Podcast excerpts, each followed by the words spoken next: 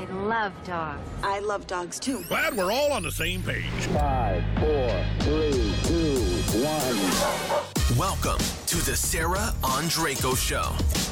Yeah, a- absolutely. And, and even if we start going in the direction of the use of aversives, like even from this standpoint, it's actually one of the things that that I have presented to the IAABC organization on in in some of the like the principles and practice course, for example. I did a case based uh, uh, module for that, basically saying what are all of the things that we can consider for these cases, and even if I'm choosing not to use aversives for the reasons of the humane hierarchy, I need to know how they work. I need to know how, Yes. if they were to be applied, what would be the rules or the applications, because chances are my clients are using them. And if they're committed to using them, the least I can do is to help them do it correctly and offer them some rungs lower on that humane hierarchy to fill in some of the gaps they may have missed. But if I'm just taking the high road and basically saying, "Oh no, I would never," and I would do wouldn't do this, and I wouldn't do this, and I wouldn't wouldn't take a client who does this, I think we're actually doing a disservice to those pet parents and to the veterinary teams who just don't have other skills or knowledge about those other details. So I am more than happy to go into all of those things without throwing anybody in particular under the bus, without potentially even sort of naming names, but even just saying, hey, this is as a responsible professional, Right. this is my opportunity and my obligation to understand the breadth of tools that are available to us. And we can talk about that without endorsing something that we don't fundamentally agree with.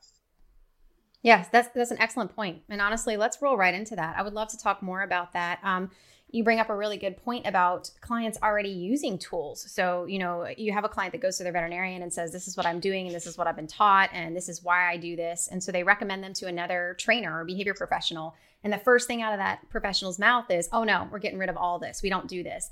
And you really run the risk of losing that client right off the bat Yes. because not only do they feel judged, you know, oh, we got to get rid of that, we got to do away with that, but there's also, I think, sometimes a lack of understanding. Well, the last professional that I had said to do this, and I see some results from that, you know, whether those results are really what you're looking for or, you know, potentially has some other suppression of behaviors or whatever the case may be. You know, you've got a uh, client that's already on board with that. Perhaps we can talk them down to using other tools, but you have to start where they are, essentially. Yes. So Yes. I like that you bring that up. I think it's important to understand the functionality of all these different tools, whether you use them or not. Just like um, medications, I think are a great example. So, Yes. you know, as a behavior consultant, it is not my place to ever give medical advice, but I really need to know what they all do. So, whether you're, you know, you're a prescribing veterinarian, you're giving an SSRI, or you're just providing a supplement like Zylkene or Calming Care, I need to know what effect that has on the dog, so that while we're working through a behavior modification plan, I know what to expect. That doesn't mean I'm going to use a medication or recommend a medication, just like tools. Doesn't mean you're going to use a tool or recommend a tool, but you should know what they do and how to use them appropriately so that you can help those clients through those things. And what I love about what you're highlighting there, Sarah, is that collaborative aspect too. So I can, you know, if I were functioning as a trainer or a behavior consultant, I could ask that veterinary team, what does this do? What are the applications for why this is being prescribed or recommended to this animal? What can I or should I be watching for within our training or our behavior modification sessions that will then inform you as the veterinary professional whether or not it's actually doing the job you wanted it to do?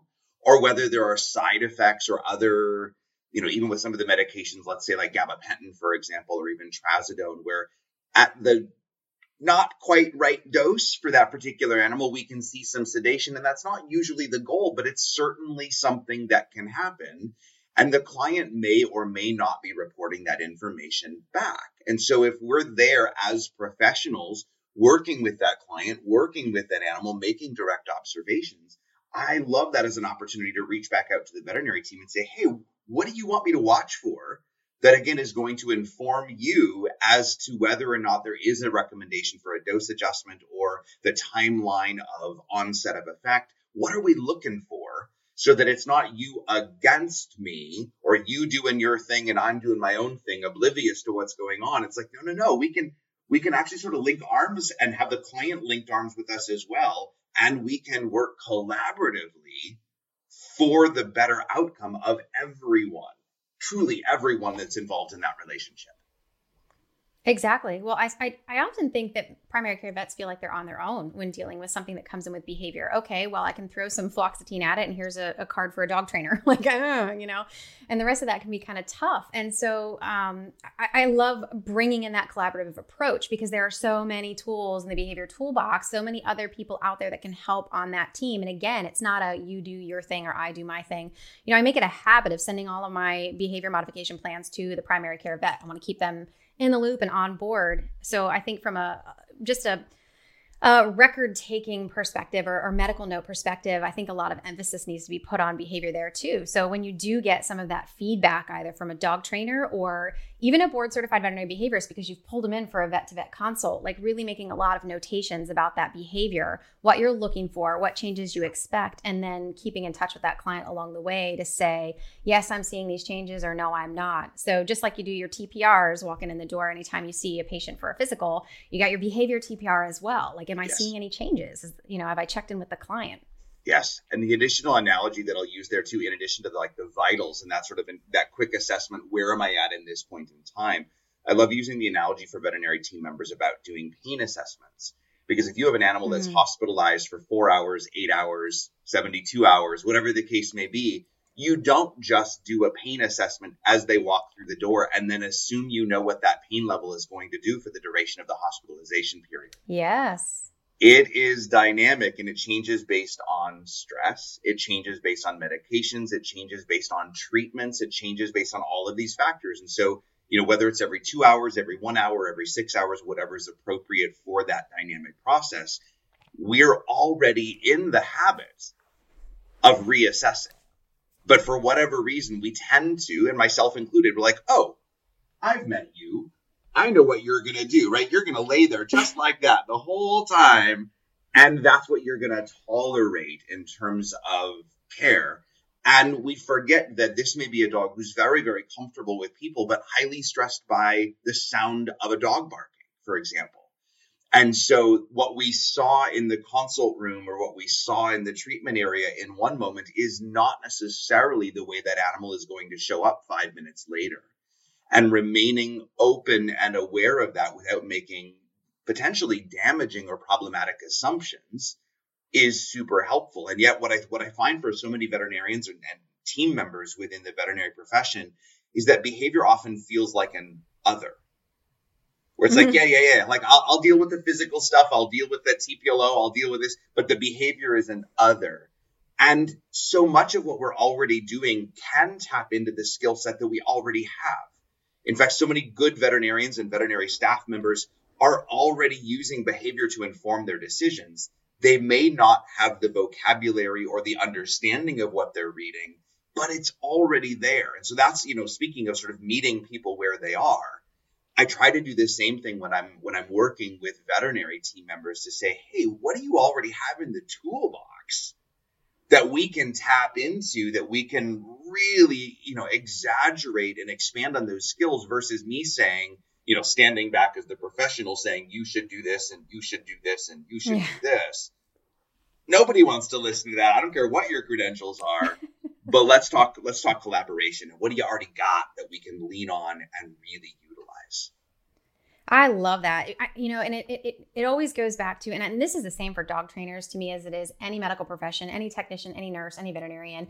You know, just step back for a second. What happens when you don't have all of these tools? So finding out what tools you do have, what you do use, but more importantly, relying on your own internal skills and even your trained skills you know, I, I, always love the thought of walking up to, you know, they don't love this, but walking up to a technician, a surgery technician in surgery, right? And just grabbing the SurgiVet cord and unplugging it and being like, now what? You know, right? You know what to do. Don't panic. Who cares if it's not making noise? Get out your stethoscope, count your respirations, check for that eye position, you know, look at your gum color. Like, you got this. You're good. And so it is the same thing. It's kind of walking into any practice, no matter what you have or what you don't have, you still have a skill set. You still yes. have some training, and you can still start with what you have and kind of progress from there. And maybe you add some tools here and there, but you also never really should become completely reliant on that either because you know behavior as you said it's you know it's a snapshot in time it's it's ever changing ever flowing so something might work uh, you know at this visit but the next visit you know, maybe something got poisoned or maybe this dog is caught onto a routine or a pattern you didn't realize was there. You know, so it's always changing, ever changing.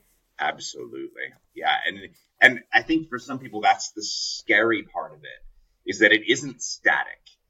You know, you, Yes. it is changing every time. It's like, wow, like there's so much that I need to learn to even be able to start providing meaningful feedback. And and I get that, right? To be to be functioning at the level of a specialist, yes, you need the whole toolbox. You need all of the things to understand the medical and the physical and the physiological and the pharmacological. And yes, you need all of that.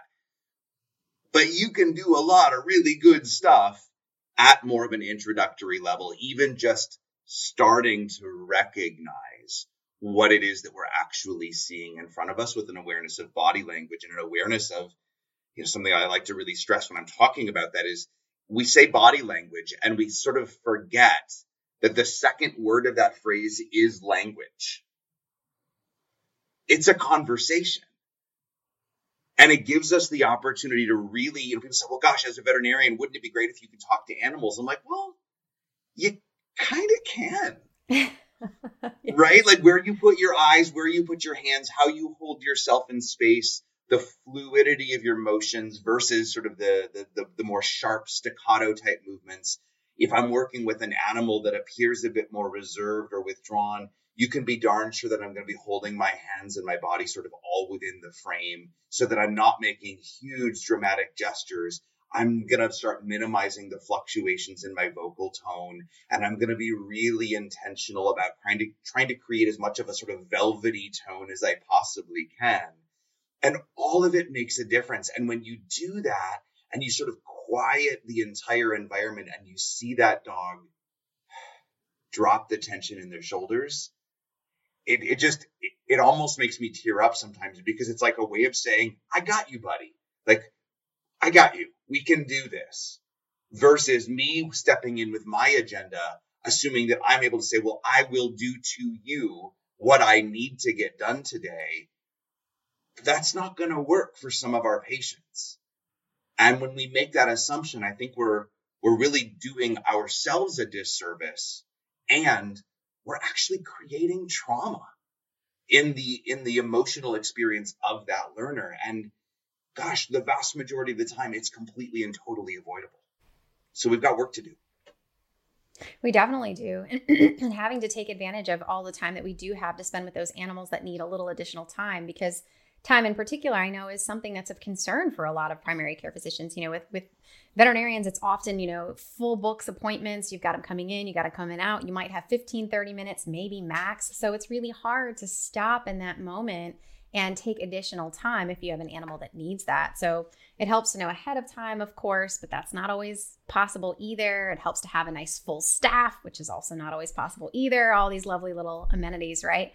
But um, I think, and correct me if I'm wrong, but that's really where we're training your staff in a a more robust capacity, especially when it comes to behavior, can really help in situations like that. So, if you're a doctor and you're moving appointment to appointment to appointment, and you you, you know you've got a full book and you got to keep going, um, that could be somewhere where you can step out momentarily and try to make the animal more comfortable and see what you, a, a technician that you've trained or a nurse that you've trained in behavior can can kind of help balance that a little bit so that you can continue moving through your schedule and you can do potentially what you need to do but still take that extra time with that animal so they might be there longer than their appointment slot but perhaps they're they're working with the tech for a little while or the nurse for a little while or somebody else can take over some other duties while you know you kind of move about your way but having some flexibility in what you do with your patients with the time that they're there as opposed to you've got this 15 minute spot to fill you know because good luck with a fear aggressive dog in 15 minutes you know? right the conversation the next time that fear aggressive begun. dog sees you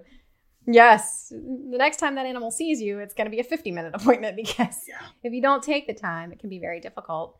Yeah. So i mean uh the one cool thing you've got going for you you got a lot of cool things going for you i got to be honest. You live in portland you're a board certified behaviorist but you have all the tools in one place. So you kicked off Instinct, um, your Instinct dog training. Um, I think that was last year, 2020. You Yep, started that we, up. we opened phase one for Instinct Portland in September. So we're, gosh, we're coming up on six months already, which is just, uh, I mean, it's both phenomenal That's and like, where did where did that where did that time go? How did that already happen? It's amazing. Yes, you blinked.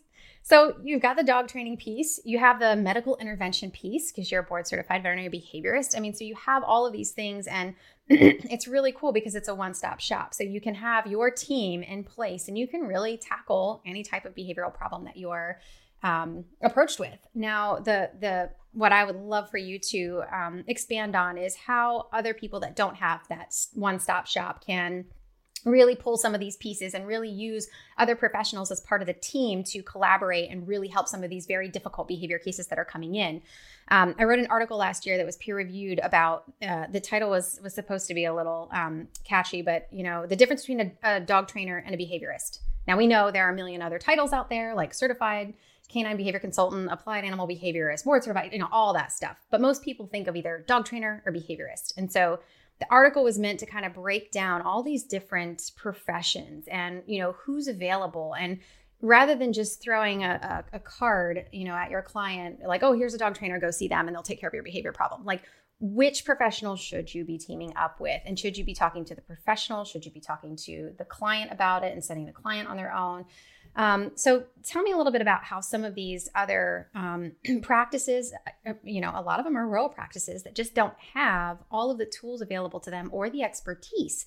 Um, and as you know, I'm sure getting in with a, a board certified vet behaviorist can take months, and sometimes people are at the end of their rope and can't wait months. So, what are some ways that people can weave in and really put together a team without too much effort to help their clients in situations yeah, there's so many so many layers to this conversation that we can absolutely dive into, and I think you know part of what comes to mind for me right at the beginning is really bringing it back to as as simple a level as we possibly can. What are we trying to accomplish for this client for this animal, and what tools do we have available? You know, just literally starting with the uh, the simple questions, and I know that that's not always a simple question to answer but you know, asking the question, is this a dog that I want to learn a few basic skills? You know, how to sit, how to come, how to follow some of those operant cues. If that's the case, then we probably have a lot of individuals that we might be able to choose from. And then we could kind of take that next step to say, and which methods are we going to be most comfortable utilizing? Utilizing a humane hierarchy and you know meeting basic needs and then following with reinforcement based training and so on we can come at it from that angle. And if that first question was, gosh, we're not only needing to install some skills, but we also have some behaviors or emotional patterns that need to be modified in order to really prepare this animal for navigating its current environment. That to me then says we're probably looking for someone who has at least a slightly or significantly different skill set someone who has additional training as a consultant who can get to the heart of why those issues are happening and can help guide that client through the process of behavior modification. And again, second word is the important one here. Behavior is happening, but we're modifying, not just reprogramming. We're not just saying do this or else. We're actually saying, hey, buddy, we got some other things we can do in this situation and I can help you to do or feel differently. And that's a different skill set than the the trainer. I'm not saying it's easier or harder necessarily. It's just a different toolbox. Right. And then we can talk about the veterinarian who's able to come at it from the medical angle and say, gosh, I can do a comprehensive physical exam. I can look at my test results. I can look at this and try to understand is there something going on medically, physically, physiologically that we can address through those interventions. And then we get to the veterinary behaviorist, which I want to be very careful about how I say this because, in my perspective, even though I could say, yeah, I've got training as a trainer and as a behavior consultant, as a veterinarian, I have all of the tools, but I want to make sure I'm, I'm not positioning myself at the top of the pyramid.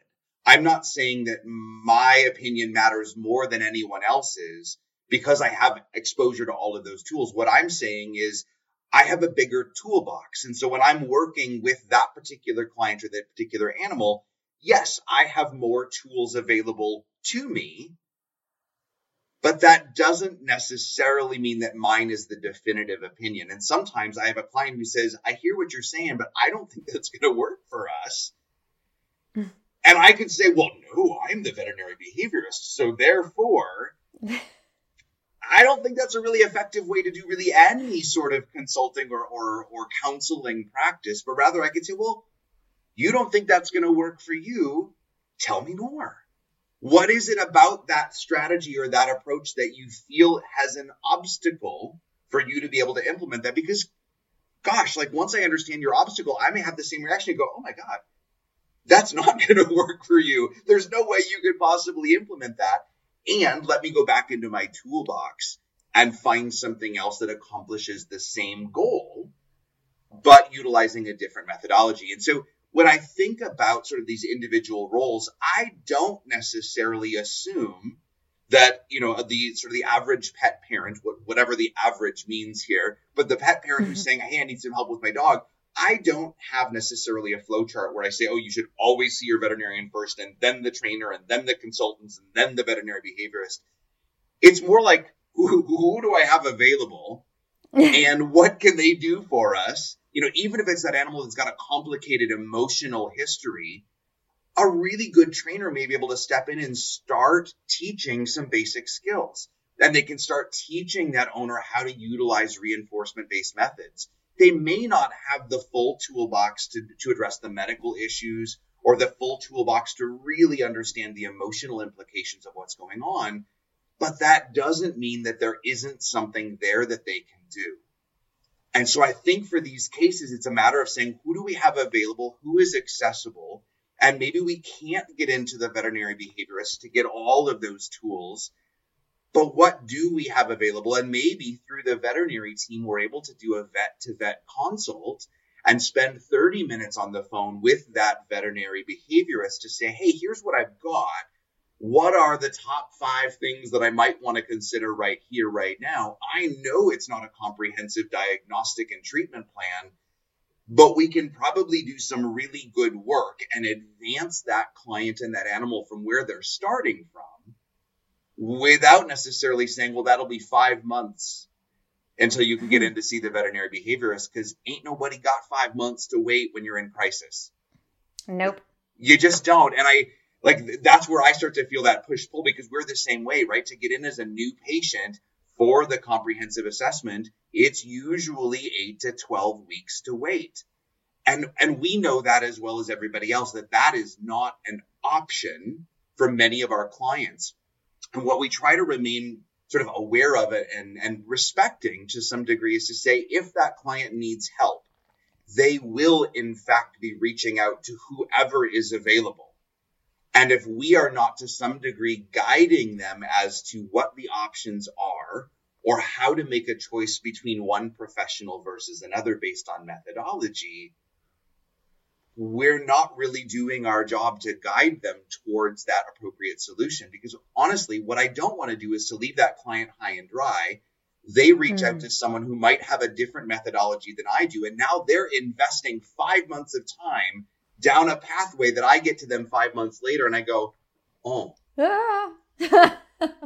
this would have been a whole lot easier had we addressed this five months ago because now we've, oh gosh, we've done some things that were probably not helpful and might have even been harmful to some degree.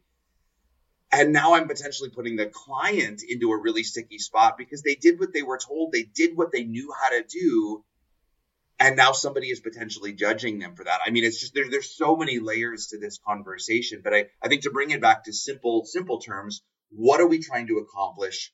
Who's available? And if there's a missing piece or a missing gap, how can we pull them in in the time and the budget that we have available? What might that look like? And how can we give even one or two solid recommendations to allow that client to take one or two steps forward from where they are. And then let's reassess. Yeah, I think those recommendations are so important. I think networking with the trainers and the behavior professionals in the area is just it's critical because as you said, you know, if they if if if you don't have an answer for them, the client is going to go find their answer. So if they can't get in with the person you recommended for 5 months, 3 months, whatever the case may be, you know, some people in crisis are at the end of their rope. If I can't get in in the next week or two, I'm out. You know, we're going to be euthanizing this animal yes. or even worse surrendering it and making it someone else's problem in a rescue. So um, I think that that's a really, really critical piece and not just knowing who's out there, but actually taking the time, just 10, 15 minutes at least, just to get to know some of these trainers and behavior professionals in your area so that you know who you can rely on, who you can't. you know, even put a staff member in charge of like read some reviews or reach out to some of the the people you see on Facebook, leaving them comments or things like that, just to learn a little bit more about their methods, what they do, and how they help, and what maybe some of their success stories look like. You know, also, you know, there are a lot of trainers out there that do dabble in behavior. You know, there are some that um, specifically like fear aggressive cases. They're not mm-hmm. behavior professionals per se, but they're dog trainers that have a specialty in one particular area. So it just helps to know what's available to you in your area and to kind of get to know that so that you have those resources. If the first thing that you offer your client isn't a viable option for them. Maybe it is a cost barrier, maybe it is a time barrier, but that way they're not out there on their own, potentially, you know, falling under the wing of somebody else that might not be able to specifically address the need that that animal has and makes it 10 times worse in yeah. the long run, which is really frustrating. And the other side to that is that it's so hard for a client at that point to trust the next person that comes along, even if the next person has exactly what they need and is going to help them and is going to really make this problem very manageable for them and they can lead a much lower stress life.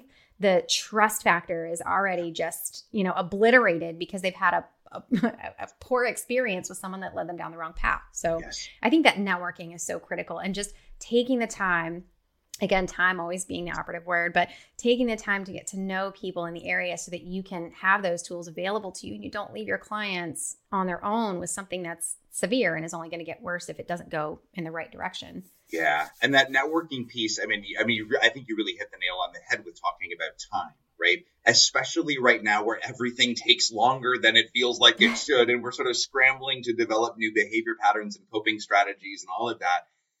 And yet having those relationships even sort of formed at a rudimentary level before the need arises is so helpful so helpful. And you know and i struggle with this because i'm i'm a person who really i do struggle to maintain something whether it's a relationship or whether it's a new data point unless i can immediately put it into practice. So i mm. tend to form those relationships sort of on demand. Ooh i have a need that i have to meet who can I reach out to? And then yes. that relationship gets formed. And yet, it's also in some cases the hardest way to do it because now we're under a time crunch. We're trying to scramble to, to make sense of the best we've got in that moment. And it's not always going to really serve us to that best degree.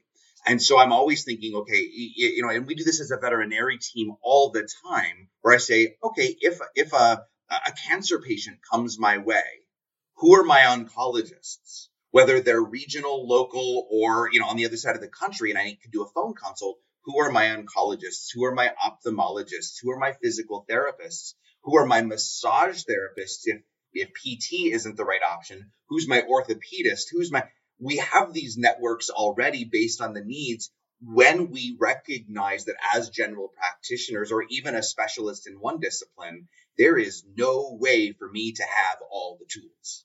It's never going to happen. I'm setting myself and my clients and my patients up for failure by assuming or projecting that I may mm-hmm. have all those tools. So I've got to be really clear about what I can and can't do. And really then say, if this goes beyond me, then what?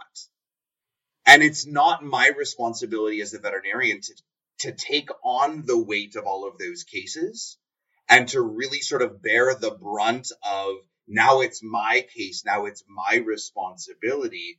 My job as a professional is to do my my absolute best to assess and to recommend. And then I have to step away. And that's also like a conflict piece for me because I'm in this profession because of the love for what I do, both client and animal. And so it's so easy to get pulled into the emotional weight and attaching my own personal and professional value to the outcome of the case in front of me. And guess what? That's not sustainable. I can attach my value to my effort. I cannot attach my value to the outcome.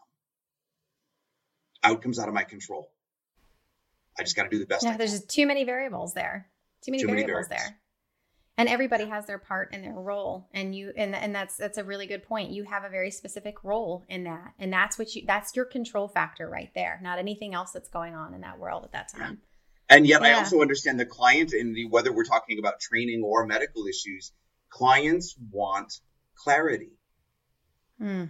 right? Clarity creates confidence, clarity creates less anxiety. I understand the client who's looking at us saying, but what do I do? And whether they're asking that question of a trainer, a behavior consultant, a behaviorist, a veterinarian, the need exists. And I get that and I respect that. And the moment I step in and say, well, in these circumstances, you should do something, I'm immediately stepping into a position that I probably shouldn't be in.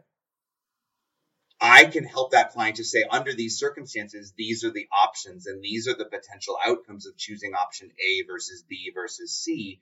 Just like we would do, again, thinking about the medical profession, if, if an animal comes in and we diagnose them with, let's say, lymphoma, it's not my job to say, well, you should do chemo. No, no. Should that- is that magical word. Yeah. If you're if you're Right. uttering that magical should word, yep. Mm-hmm. No, and even if you're thinking the tone, well, I mean, the best option would be this. Best for who? Best for what? You know, Mhm. but I can say, yeah, if you choose chemo, this is the, you know, the likely outcome. This is the likely cost. These are the potential complications. If you choose not to do that, this is the cost. These are the potential outcomes. These are the potential complications. If you choose somewhere in the middle, you know, again, we can help them sort of walk them through the options and provide that clarity that they need without necessarily putting them into a situation where we have perhaps inappropriately guided what they quote unquote should do. And I say that not only for the medical side, because I think we actually do a pretty good job of that most of the time on the medical side.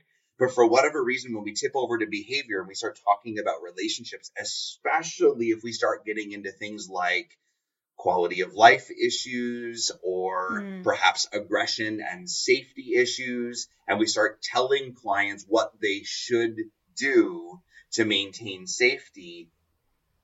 Uh uh uh. Like, again, my bias, this is my opinion. I can talk to that client and say, under these circumstances, these are options that will mitigate those safety risks. These are options that will allow us to modify behavior. What do you want to do? Where do we go forward? Well, and looking at it that way really removes that judgment piece. So, say you tell someone you should do this, and then they can't because they have whatever barrier that you're not aware of because they're afraid to communicate that with you based on the should and that judgment piece. And they fail at it. And then oftentimes with that failure comes just shame like, oh, I did this wrong. I didn't follow directions. It's my fault. And there's all this wound up guilt that gets you absolutely nowhere when it comes to progress. Yes. So I like that it's it's really putting it very clearly. You know, you're providing that clarity like A, B, and C are our options here. And this is what happens when we travel down path A. Here's what happens when we meander down path B. And over here in C, this is what we have here. Like it's just very clear and cut. And you're leaving those decisions into the hands of the client. After all, it is their companion, it is their family member, it is not ours. And so I do try, and it's very hard, like to catch yourself in this. But unless somebody says to me, okay, this is your dog, what would you do? Well, just because I would do it for my dog doesn't mean you should do it for your dog. There's the word should. um, but then in, in that case, I would feel comfortable saying, well, for, for my dog, I would do this, but my house is this, and, and I have different parameters for things. And, you know, I have four kids and you have zero kids, or you have 10 kids and I have four kids, or whatever the case may be. Everyone's situation is so very different. So just because you would do something one way for your particular animal doesn't mean someone else can or should. And I think that failure piece is just crippling. So in, in putting the weight of that on a client can can really be crippling when it comes to feeling like they've failed a member of their family. So I love that. Just that clear cut. Here's what we can do. Here's what your options are. You really have to choose what's best, you know, for you and your animal. I can And- guide you, but yeah. Yeah, no, and, and I even take it in for many of my cases, I take it one step further when I get that, you know, what would you do? my first response to that is typically one of two things, kind of flip flopping the order depending on how the conversation has gone, but often acknowledging it means a lot to me that you're asking my opinion. Like Yeah. we're in a relationship here, and that does I I, I, I take that very uh, seriously that you're asking that opinion. And the honest answer to the what would you do question is I don't know. Because of Mm. all of those reasons that you just said, I don't have your budget. I don't have your skill set. I don't have your relationship with this animal. I don't have your motivations. I don't have your kids. I don't have your husband. I don't have your wife. I don't have your house. I don't have your bank account. I don't I don't know. Yeah. Because any one of those variables that changes might dramatically impact the what would I do. So what I tend to do in that case is say, I actually don't know what I would do. Given what you've shared with me, these are some of the variables that would likely impact my decision. And then I can circle back around to that A, B, and C option. And that gets me away from that. I don't know, but here's the option. For me, it's an I don't know, period. And here are some of the things that may factor into our decision. And what I love about that, I mean, truly from a, from a, well, there's a lot of self-preservation involved in that decision process because for me, it allows me to really show up in my, in my best self and I can share the information and the knowledge and the options that exist. And I can then hand that over to the client for their ultimate responsibility of making the decision. It helps me to not carry the weight for those outcomes, as we were talking about earlier. And it also puts the decision where the decision needs to be made. And, and for better or for worse, animals are property that are under the control and the decision of their owners and caregivers. And, you know, that's a whole other thing that we could get into in a deep dive about whether that's appropriate or not. But the reality is it's not my decision as the veterinarian, the veterinary behaviorist, the trainer, the behavior consultant. It's not my decision what they should do, except in very, very rare cases where there may be a safety risk to a vulnerable population or something about that case where the animal is not being managed in such a way as to maintain public safety, then I might need to take a slightly different tact and say, nah, this, you know, really the responsibility here, what needs to happen to maintain safety is X, Y, and Z. Can you do that? But I'm still not using the should word. Yes, so, but there's that there's that open-ended question. Can you do that? You're not yes. just leaving these instructions in their hand. You're expecting some feedback to really open that conversation rather than just saying, here you go, you're on your own. like, you go. This is what your dog is unsafe in society. Do this, you know. But you you yeah. get that feedback, and that can really open the door to some of those barriers potentially too. So if you're asking those open-ended questions, you know, there might be some things that you know your client is going to give you feedback about. Like when you walk out the door, your you know 110 pound aggressive Great Dane is on a retractable leash, well, you know, right from the get go, we can say a few things like, can you consider maybe some different equipment? Is yes. that something that you're able to do? You know, just starting with pieces like that to where you can get some feedback from them. Well, no, I can't because I don't get my check until next Friday. You know what? I've got a couple of spare in the back. Would you like one? You know, just leaving it up to them and in their hands, but at least you know, again, taking the judgment piece out and letting them know that it is ultimately their decision, but then just not leaving them to their own devices without a potential solution for some of the barriers they might be thinking about in their head, but just not expressing essentially. Yeah. And what you I, what you hit on there, Sarah, I think is so profound that especially when we're talking about a professional and a pet owner, whoever that professional is, trainer, behavior consultant, behaviorist, veterinarian, vet, whatever there is that weight that comes in and, and potentially the embarrassment or the guilt or the shame, the vulnerability that it requires to show up and say, I actually don't know what to do. I'm really struggling here. And when someone in a professional role gives a set of, of, of recommendations or a piece of advice, there's often that implied, here is what you do. And if that client is, as you said, I don't get paid till next Friday you know, that's only $20 for a new leash. Guess what? I don't have it. And, and if that's the only thing that I've given them is you need to go to the store and buy it. And the client says, but I, I, I can't. And now I don't have a way to move forward. All right. Don't know how to move forward. We haven't really done them a, you know, a, a full service. We haven't helped them as much as we potentially could have done versus asking some of the open-ended questions hey, I think you know different equipment, whatever that happens to be, could really be an option here. How does that land for you? Are you open to new equipment? Can we can we give that a try? I got three minutes here. Let's let's let's grab a different leash and let's see what that looks like for your animal. Can we do that? Is that an option? Can you do that? And honestly, another question is, do you want to?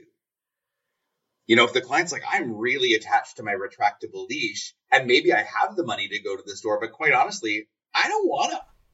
I just plain plain don't wanna. Then great. As a practitioner, that's really helpful feedback. And then I can, if I have the time and the space and the knowledge and the credentials and whatever, I can dive that next step next step in and say, well, you know, what's the obstacle? You know, what is it about the retractable leash that you really, really love? Because I might be able to teach you how to use a long line safely that establishes a more consistent distance and increases our level of management and safety while still giving you the ability to let that dog out 20 feet when you're in a safe space when you have long uh, unrestricted sight lines. So I may be able to accomplish and give you everything you love about your retractable while also accomplishing what I'm trying to do in improving your situation and your management. But I got to know what your obstacle is in order to really tease that out. Yeah, that's perfect. And and I think that really helps clients feel more comfortable in accepting the, the, advice that you are going to give or some of the information that you are going to present them because you're not just automatically saying, don't do this, don't use that, let's get rid of this, let's not do that. It's like, okay, well, we can talk about this. Okay, this is what you have, this is what you work with, this is why.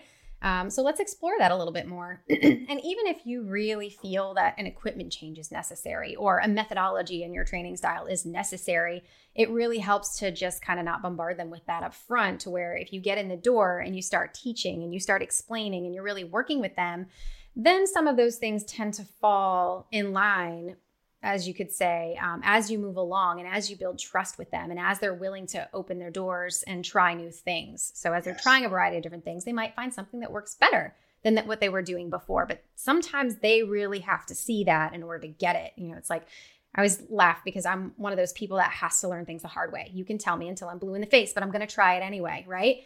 So, and I think a lot of people are like that too, but this is the way I've done it. This is the way I've always done it. My daddy did it this way, and my mom does it this way, and my aunt did too, and they were fine. it's never been a problem until now.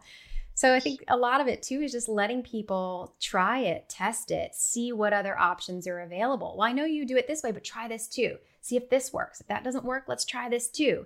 And let them find something among your practice, your teachings that really clicks with them and gets them excited about trying something new, trying something different. I, I, a story came to mind when we were talking we were talking here about sort of methodology and, and tool shifts. And this was a dog I saw, you know, gosh, probably I think this dog is maybe probably seven or eight years old now. Um, I, I, saw her first as an adolescent, and she was a high energy Vizsla, which I know is sort of redundant to say in you know in, in, context, but you know adolescent, high energy, literally bouncing off the walls in the consult room. And so I was talking with this client about some of the tools, and and they had tried a bunch of different things, as many clients have done, and they'd had previous dogs before, including high energy Vizslas, and what they had in their toolbox wasn't working. I said, let's just play a little bit. So we dived in, and I, I just started doing some basic marking and rewarding just to give that dog some feedback. And she was actually probably one of the fastest responders that I've ever seen. We're getting just a couple little yes treats. And she went from literally sort of climbing the walls of the consult room to lying at my feet in about 90 seconds. And I was like, I love when that happens. right. I was like, well, this is just magic, right? It just it proves that it worked. But so we so that opened up a conversation where the clients were like, what what sort of magical sedative did you just slip my dog? And you sorcerer, so, yes. Right. And so then we had the opportunity to have the conversation about, oh, I gave her really consistent feedback about what I was ready to pay her for. And so we, you know, sort of opened the conversation to reinforcement and so on. And we, we onboarded a couple of sc- uh, skills and, and tools and, and, and sort of sent them on their way. And I got a call from the, the, the trainer that they had been working with, a great reinforcement based trainer, uh, sort of remote to where we are. And she said, I am just dying to know how did you get these clients to give up their shock collar? and I remember my reaction was, I, uh, I actually didn't know they were using a shock collar. It never came up in our conversation. But then I sort of replayed it. And what we had talked about was they were asking, you know, well, what do I do when she screws up? What do I do when she makes a mistake? And so we just had a conversation. I said, well, you know, you, you could use a correction, but is that really giving her the feedback of what we wanted her to do in the first place? Or would it have been better in that example that you're giving me where she sees, you know, geese in the pond and goes diving in? Would it have been perhaps more successful to have her on the long line at first show her what I want her to do. And if at some point we need to circle back to round to giving some sort of correction or aversive, if we need to, we've really guaranteed that we've given her the, the educational framework to know what was appropriate in that circumstance. So just ask yourself, does she know what's appropriate or are we just telling her no? And then we just, we left it. We circled back around to reinforcement based stuff to establish that learning foundation. Never once talked about shock collars or remote activated devices. And they got home and said, well, wait a minute. I'm utilizing a shock collar after the fact, and I'm not confident that this dog knows what she was supposed to do in the first place. Let me put the remote down until I've onboarded appropriate skills. And it was all a matter of just having a non judgmental conversation versus if I had walked in and said, put that remote down, take that collar off. That is a tool we do not use here. We are not going to do that. I potentially not, not only could have violated the trust that that client placed in me as a professional, but I may have actually made that situation worse. If that tool was perhaps the only thing that was giving them some degree of control or safety in that environment, and I took it away from them on some sort of moral high horse about we just shouldn't do that, I can't take that away, in my opinion, until I've given them tools that work better than what they've already got. And then I can make that existing tool that I want to phase out, I can make that obsolete by giving them better tools. But simply taking the tool away without first onboarding, uh-uh, yeah. it's not going to help. Well, that's such a parallel. Exactly what you're saying right there. The parallel of of um, taking the tool away without the teaching of what else to do and telling the dog no without telling it what to do. You know, it's the human dog parallel. Like you can tell them no, no, no, no, no all day, and they're like, ah, what, what am I supposed to do? Like I, it's just trial and error. I'm just gonna try this. No, oh, okay. So now I'm just right. gonna randomly try something else. So yes, you have to have those yeses. This is what I want. This is the behavior I like. Yes, I want to see more of this. So giving them that yes, this is what we do do. And same thing with the humans. Like I just took this away. No, we don't use this. No, we don't do this. No, we don't talk about that. Um, it's so important that it's more of the yes camp. Like yes. this is a behavior that I this this is a method that I've found that works in a dog like yours because you know, and kind of giving them that more robust why behind what it is that you're teaching them or telling them or asking to them to try essentially is here are all of the yeses here are the, the things that we should tr- or that i want to try i'm going to watch that word i'm telling you um, all of the things that that would be good options potentially. And here's why I think they would be good options. So now you at least have some direction instead of, no, don't use this, take that off your dog, don't ever do that here, that kind of thing. So you're providing the human some direction and you're providing the dog some direction too with knowing what should I do instead. Like I can't just no, no, no, no all along the way. You know, it's right. not very effective. Yeah, no, it's exactly right. And giving that giving that direction, I'll you know sometimes give clients the analogy of you know, giving them directions. If I said, you know, turn right out of the parking lot, go half a block, turn left, drive a mile, turn right, you're probably going to end up where I've put you. Versus if I say, get in your car, don't turn left. Whatever you do, don't take the little dirt road. Like you've got a client who's sort of kind of flying blind, right? You're sort of hoping they land in the right spot, but there's so many other places they could land and yet, if I give them the majority of my instructions, if something is still distracting or getting them off course, might there be a time where I might say, uh uh-uh, left hand, left hand turn. Remember? Left, left. Oh, nicely done. Good job. I can give them a little bit of that binary feedback to sort of get them back on course, but I'm not teaching through the use of the aversive. I'm teaching through the reinforcement and giving proactive direction. I might be redirecting in pretty uncommon cases, truthfully, when an, when an animal, human or otherwise, understands what is the best way forward, the thing that's going to pay off in whatever their reinforcer is, the vast majority of the time, that's what they do because it works. If they're not doing that, then that's our opportunity as the teacher to say, wait a minute, did I give them all of the information they needed to choose the option that I think is best for them in this circumstance versus jumping to the aversive more quickly? And we could, you know, dive into the humane hierarchy and where aversives fall and where they don't fall and all of that stuff. But truthfully, I have to ask the question, have I set the foundation to expect or even predict that the animal would choose the desired option in this particular case or not. And if I haven't, then that's on me as the educator. And I'm going to say the same thing for my clients. If they're consistently choosing options that aren't in alignment with my values or my recommendations, I could yell at them, I could shame them, I could blame them, but that's probably not going to get them back on track. I can explore and say, wait a minute, did I actually give them the recommendations in a way that was meaningful for them? Did I ask whether this was doable? Did I ask whether this actually landed well for them and they understand what to do going forward? If I haven't, cool. Now I know what my opportunity is for my canine learners, my feline learners, my, my human learners. It's the same, same, same.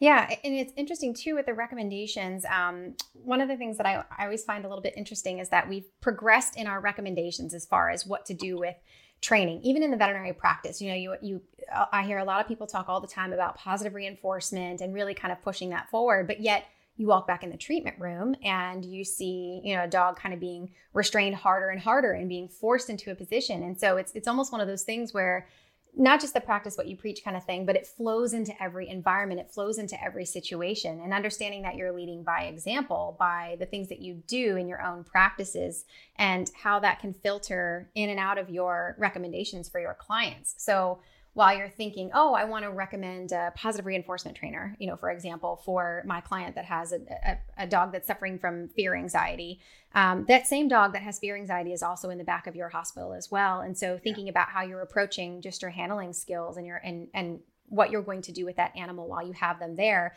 makes a difference on how things go for behavior modification outside of your practice as well. So I think that's just really important to to think about because I think sometimes that can get lost in the mix of you know the everyday ins and outs of what's going on in the treatment area that your your recommendations outside of the clinic should also be practiced inside of the clinic um, from that perspective as well when you're talking about a, a dog that you're trying to to make recommendations for and kind of help them down the path of success. Yeah so I do want to ask you a little bit too. Um, I want to circle back around and talk to you a little bit about um, why we make recommendations against certain practices. You know, obviously we uh, you hear the word science thrown about like crazy now because it's our new favorite buzzword when it comes to behavior. But there's something to be said about that. I feel like it's like you know um, the new the new entrepreneur like everybody used to never say the word entrepreneur now it's like this big thing and everybody wants to be one. Oh, you don't by the way um, but it's so much harder I, than it looks on the outside yeah, so much harder. it is not it's not the the fast jet in Dubai. It is late nights in your pajamas eating Cheetos for dinner. Just you get to choose which right. You get to choose which 14 hours of the day you work. That's the value of being an entrepreneur. Is, is that that's how it goes. Exactly. Yeah. yeah nobody's setting your schedule. so, um, being that science is the new buzzword, um, I hear it. I just, I almost, I get scared that I hear it misused a lot. But part of the thing, the reason I bring that up is because we do in our practices make recommendations against certain methodologies based on what research and what science is showing us and is telling us as to what is truly effective when it comes to the well being of an animal um, and what is not. And so, trying to portray that to people can often be very difficult, especially people who have grown up doing things in a very traditional manner or old school manner. And I, I can tell you firsthand, I used to train very differently than I do now. I had a completely different understanding of that kind of human canine dynamic. And I have a much better appreciation for that relationship, that mutual relationships now than I did growing up, because that's what I grew up around. So the reason I bring this up is because when it comes to leading by example, not just in the veterinary practice, but now we see things on TV like this new Netflix series that's out there. Um, there's a there's a show called Canine Intervention where um, you don't get to see a lot of the methodology that's used, and there's a lot of concern about leading by example by making people think that this is okay to do to your animal to get the results that you think that you want um, as opposed to working on some of the root issues of why these behaviors are happening and tackling it from the animal's perspective rather than forcing it from a human perspective. So though this is kind of one of those really kind of fuzzy areas and the, the word that we love today the, the word of the day the shoulds a lot of that kind of comes into play here but there is reason that we recommend against certain practices and there is reason that we get concerned that people will see certain practices in use and then try to emulate those practices and then that can have some pretty disastrous results. Um, I kind of align it with the thing of, of just throwing all the tools on the shelf at the pet store and being like, here, pick your tool, whether it's an electric fence, an electric collar, a prong collar, a gentle leader, a harness, an easy walk. Here they all are. Have fun, go for it. You know, leaving them to their own devices when These are things that require specific use for specific purposes. So, kind of give me a little bit of your take on that. Yeah, I think it's a it's a really important concept to have, and for all of the foundation that you just established there, I think it's an important concept. And and as a as a veterinary behaviorist, I think it's my obligation to have a really fluent understanding of how all of those tools work, so that I could look at any one of those tools on the shelf and say, okay, well, if I was choosing that particular tool, whether it's the harness, whether it's the head collar, whether it's, you know, a, a shock based device, whether it's behavior activated or remote activated, I should, here I go, I have the obligation to understand what appropriate or inappropriate use of any of those tools would look like. Because even if I'm not recommending certain tools, chances are my clients might come into me utilizing them. And back to what we were talking about before, if I'm going to try to convince them otherwise or give them tools that accomplish the same reason that they reached for that particular tool, I got to know what we're aiming for. So I think, you know, in certain cases, and this comes back to more the, the trainer or the behavior consultant role, if I just say, well, I would never utilize X, Y, or Z, and therefore I'm blocking myself off to all information about the pros and cons and the assets and the limitations and the fallout and the blah, blah, blah, blah, blah, I'm probably not expanding my toolbox as much as I could. Now, that doesn't mean I have to go run out and shock 400 dogs to gain that practical experience. I can learn about this based on, as you said, the science that exists. You know, even taking it back to the principles of reinforcement consequences versus punishment or aversive based consequences, and whether that's, you know, we could get into quadrants and that whole mishmash of all of the things about what, what we do and how we do it. But the reality is, is that I want to really have a, a, a fundamental understanding of how all these pieces fit together, first and foremost. And then I'm able to then say, okay, well, wait a minute. What does science tell us about sort of our fundamentals? And I tend to go back just in my own brain. I love looking at the hierarchy of behavior change, looking at that example of basically saying, have I met this animal's basic needs first? Sleep, nutrition, exercise, safety. Have I done that? If the answer there is yes, awesome. Move on. And then I can start looking at some reinforcement based methods to be able to answer that question. Have I given this animal feedback about what they can do to earn reinforcement in some way, shape, or form? And it's really easy to immediately assume that reinforcement means food. That doesn't necessarily have to be the case if you don't want to use food. And if your dog's reinforcers happen to be something different, awesome. Use what's reinforcing to your animal but you're giving them some consequences in a positive way that really shifts their behavior in the direction that you want it to go anyway. If I've done that, then I move on to the next level of saying, okay, have I now given them some differential reinforcement of, I'm going to kind of ignore that piece because I don't want to feed into that. But yes, every time you do this thing, I'm now starting to guide your behavior. And there, there's a hierarchy based on not only efficacy, but also the likelihood of creating emotional or physical trauma. And I think we, we often focus on the physical trauma without necessarily acknowledging the emotional trauma. yes, repeat that. Repeat yes, that. We we often focus on the physical point. trauma. Exclamation point. I can jump up and down and do all yes. the things here in my home office. But the emotional trauma of the experience of learning through different methods is real. And that, in my experience, has as much or greater impact on what that animal does the next time around. And what I really have to focus on when I start to go down that pathway is really thinking about what am I using to measure success with my training method? Was success the absence of a behavior? So if I correct that dog for jumping or for pulling, and I'm now not seeing jumping or pulling, it's super easy and actually kind of a simple, straightforward to look way to look at it. Say, well, that worked, right? That accomplished exactly what I wanted it to do. And as busy, stressed out humans, it's very easy for us to go into problem solving mode and say, there's a behavior here that's a problem for me. The solution I need is the one that gets rid of the problem behavior. And when we do that through a corrective or suppressive method, it works. Anybody who says that punishment doesn't work I think doesn't really understand the science. It absolutely works when your measure of success is whether or not that particular behavior was expressed. And what else did it do? Yes. And that's the piece that I want to be able to kind of then dive into and say, okay, so we're no longer seeing pulling or jumping. What replaced it? If the heart rate is 20% higher, I replaced it with stress. Mm-hmm.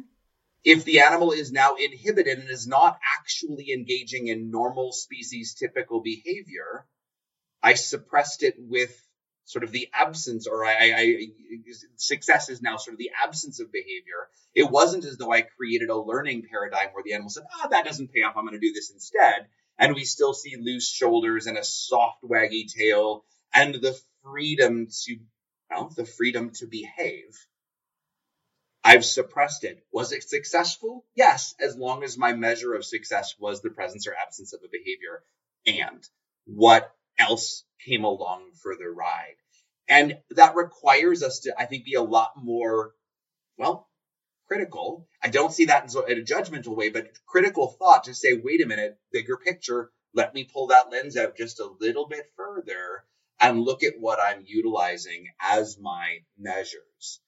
And, and that for me allows me to say, gosh, you know, while punishment could have worked here to suppress or to eliminate that behavior, I'm a little bit concerned about the possibility of seeing fear, anxiety, or stress as a consequence.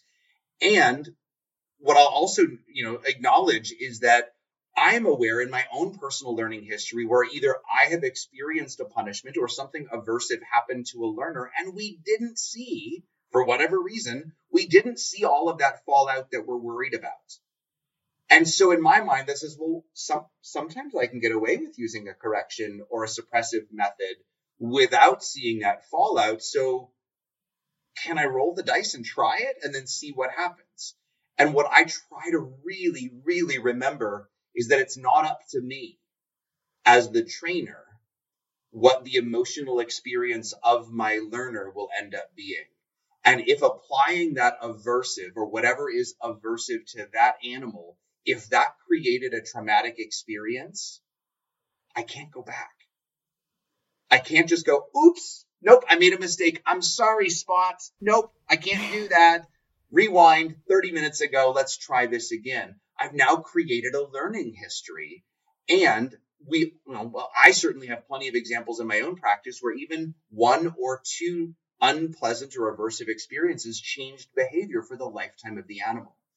And so when I go back to my veterinary oath, sort of do no harm, kind of really boiling down the long, long, long oath, above all else, do no harm, I can't in good conscience lead out a training plan with an aversive because there's a really high probability, not a guarantee, but there's a high probability that I'm going to create an emotional experience that is damaging to the individual.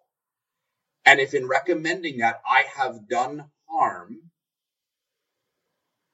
that actually doesn't work for me ethically, professionally, responsibly. And so that is my nudge to go, wait a minute, which rungs of that humane hierarchy did I skip to jump to that corrective method? And whether that's something as quote unquote benign as the squirt bottle for the cat on the counter, or whether mm-hmm. it's the benign leash correction on, on a walk, they're not necessarily benign. It's the emotional experience of the learner that determines the level of aversiveness that is within them. And so, as professionals, it's our opportunity and I would argue our obligation to say, before that, this. This is how we go, coming back to that science based decision tree, just like we do in the rest of vet med. I wouldn't automatically say, well, you know, this thing worked one time and it didn't cause any problems, so I'm going to do that same thing for the rest of my patients. No, like there's a process, there's a reason why we do certain things first and then move on from there. But we've got to be able to, to, to look at that critically. And again, I always want to say critically, not not with judgment or self-judgment, but really with critical thought and evaluating the options why we would choose one versus another. And that is our guiding principles for how we do behavior work, just as we do medical practice. Yes, and having that hierarchy is really important to the to the individual itself. You know, you're talking about the individual learner in particular, and and all dogs handle things very very differently based on their genetics, how they were raised, what happened to them during their critical period, what didn't happen to them during their critical period. So, just because something works for one and it seems to be okay, it, could completely ruin or shut down another dog. And you're right, you can't put that back in the box once you've already done it. Um, and often I feel that people that jump straight to, for example, an aversive method, a punishment based method, because they've seen it work in the past, it's a very human driven goal, objective, so to say. Whereas you're not necessarily taking into account what could potentially happen to the dog. It's very much, I want this behavior to stop. Here's what I'm going to do about it but you have to take into account the fact that dogs aren't inanimate objects. This is a creature that you're going to affect one way or another. You're going to shape one way or another. And are you willing to deal with the risk of potentially not being able to readjust that in an appropriate way once you've already done something specifically to that animal? So yeah. that individual approach I think is just so important in deciding what you're going to do or what you're not going to do. And and is this a canine and human driven decision, or is this simply just a human driven decision? Yes. It's something that I often stress to my veterinary students, you know, when I'm teaching sort of the foundations of, of behavior and within the field of veterinary behavior, is really stressing the fact that the learner, whether it's them, my students in class, or whether it's the animal we're working with, they deserve the opportunity to be told what to do before I correct them for doing it wrong. They deserve that. That is their right, if you will. That is something that by by really doing well by the learner itself, they deserve that opportunity before I arbitrarily jump to something else for sure. Exactly. It's that's a really good way to put it. Yeah. So tell me, um, tell me what you're teaching this year. How can people that want to learn more and dive more into what you're out there spreading all of this goodness in the world? How can they get involved? Are you offering courses? Um, what conferences this year can we expect you at? How can people? Yeah, so it's a great question. So there are a couple of different things. So I I'm grateful to say this is a little sidebar. Um, I teach at three different veterinary schools in the U.S. Obviously, that's restricted to the veterinary students, but I'm often yes. asked hey, what education are we providing to the veterinary teams? I'm doing the best I can. I've got contracts at three of the universities. I'm like, I'm influencing about 10% of our graduating veterinarians in the in the US right now, and I'm I'm, I'm pretty proud of that. So so Excellent. that is happening in the background. We're trying, we're trying, we're trying. Um, and then also we just need a clone. We just need you to go ahead and clone yourself. Right, more seven more, and then we'll then we'll have the whole the whole industry covered. No, so we've got you know that is happening in the background. Um, I am participating in the Fetch DVM 360 series this year, and so we're crossing fingers that as of Indianapolis, which I think is in June, we're actually moving towards an in-person hybrid model.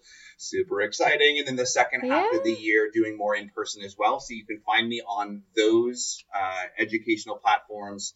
Um, I'm participating in the Lemonade Conference, uh, which is in May. Uh, participating in the Aggression in Dog Aggression in Dogs Conference, which I believe is October. Yep. Um, that so that's one of my favorites. As well. Uh, it's going to be so good, and I'm super mm-hmm. excited. And the platform that we're utilizing this year should be super cool. Um, more on that on the website. Uh, and then you can always find web uh, webinars and other educational offerings.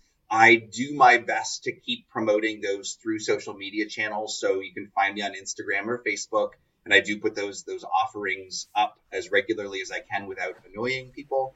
Uh, so I do that, and then you can also track down some of the things that I've done historically, podcasts like this one, as well as other videos and educational opportunities. You can track all of those down through my website, which is drpachel.com, D R P A C H E L com. Especially if you go to the media tab, you'll find all of the, the resources that are out there for consumption. Um, and yeah, and then just sort of see where that takes us, right? The opportunities are changing every single day, uh, especially through these last 12 to 18 months. So mm-hmm. I'm, I'm, excited that uh, we get the opportunity to really do some just amazing projects just like this one. A lot going on. That's really fantastic. And congrats on the new dog training business as well. Um, I will definitely put all the links you mentioned in the show notes and the comments below um, so that people can access that directly and go check out what you're doing and sign up for some of those conferences. The ones you mentioned, I've been a part of all of those and they're fantastic. Those are really, really good platforms for just soaking up as much knowledge in a short amount of time as you can from some really cool experts on different topics. So I'll definitely put all of those links down below and all your socials too so people can uh, follow you, stalk you, and continue learning from you. that sounds Dr. Pachel, oh, you're such a delight and you're absolutely brilliant. And I love everything that you bring to the behavior table and more. So thank you so very much for joining me today. Um, if you want, feel free to keep an eye out on any questions that pop up um, on the podcast and feel free to jump in and answer those if you like. Um, but otherwise, uh, thanks so much for your time today. This was great. This was a ton of fun. I appreciate the opportunity. And, and wow, I mean, we really hit on some really, I think, deep and important topics today uh, in, in, a way that I, I, think people listening will will hopefully really resonate with and, and know that, gosh, we've we've done so much, we've advanced so much, even in the last decade or so, and to some degree, I feel like we're just getting started with what exists as potential. So, hang on, it's going to be a fun ride. It is. And I think uh, hopefully a lot of people walk away from this, hearing this conversation, feeling hopeful that there's a lot of resources available, a lot of tools available, and that um, there, you can do a lot to really help your clients and build that trust in that relationship. So thanks Agreed. for helping me spread that good word. Absolutely. Thanks for having me, Sarah. Take care. You as well.